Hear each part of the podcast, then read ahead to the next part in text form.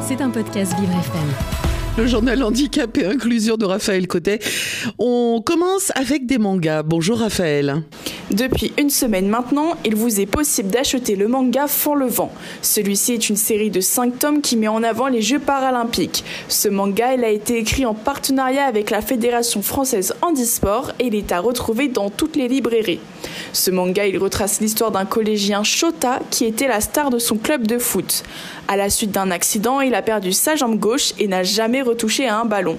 Aujourd'hui lycéen, Shota prend la vie comme elle vient, mais n'arrive pas à se projeter dans l'avenir. À la suite d'une rencontre avec un orthopédiste, la vie de Shota va prendre un tout autre cours.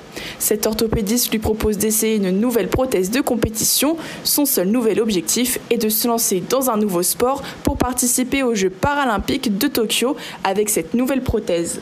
Et alors quel est l'objectif de ce manga, Raphaël? Ce manga, il est génial car il permet d'inspirer particulièrement les jeunes qui sont atteints d'un handicap, comme le personnage principal, mais également de leur faire découvrir le handicap et les Jeux paralympiques. Il montre que rien n'est impossible, mais qu'avec beaucoup de patience, de courage et de rééducation, il est possible de retrouver une vie presque ordinaire. Cela peut être un vrai soutien mental tout en étant divertissant pour les plus jeunes et il peut bien évidemment inspirer les adultes. Euh, ça, c'est sûr, il n'y a pas d'âge euh, les mangas, c'est de 7 à 77 ans, je dirais même de 7 jusqu'à 100 ans. Allez, on peut y aller. Euh, l'espérance de vie augmente. On parle maintenant d'école, Raphaël. À Caen, les enseignants de l'école 5 continents décident de se mettre en grève aujourd'hui?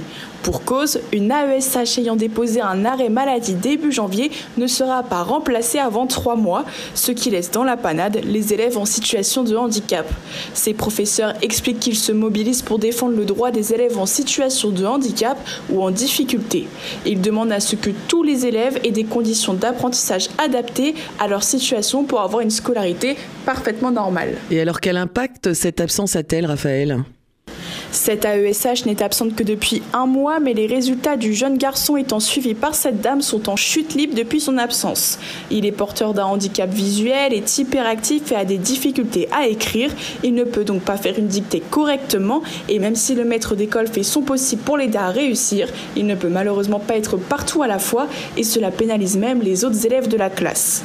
En plus de demander son remplacement, les enseignants de cette école se mobilisent contre la dissolution des établissements spécialisés car certains enfants en ont réellement besoin et ne peuvent pas suivre des cours dans un établissement scolaire dit ordinaire. Et quand des adaptations sont mises en place, elles ne sont parfois pas suffisantes ou pas assez stables pour un enfant. C'est donc pour toutes ces raisons que ces professeurs sont en grève aujourd'hui. Eh bien, on les soutient à distance. Le journal Handicap et Inclusion de Raphaël Cotet tous les matins sur Vivre FM. C'était un podcast Vivre FM. Si vous avez apprécié ce programme, n'hésitez pas à vous abonner.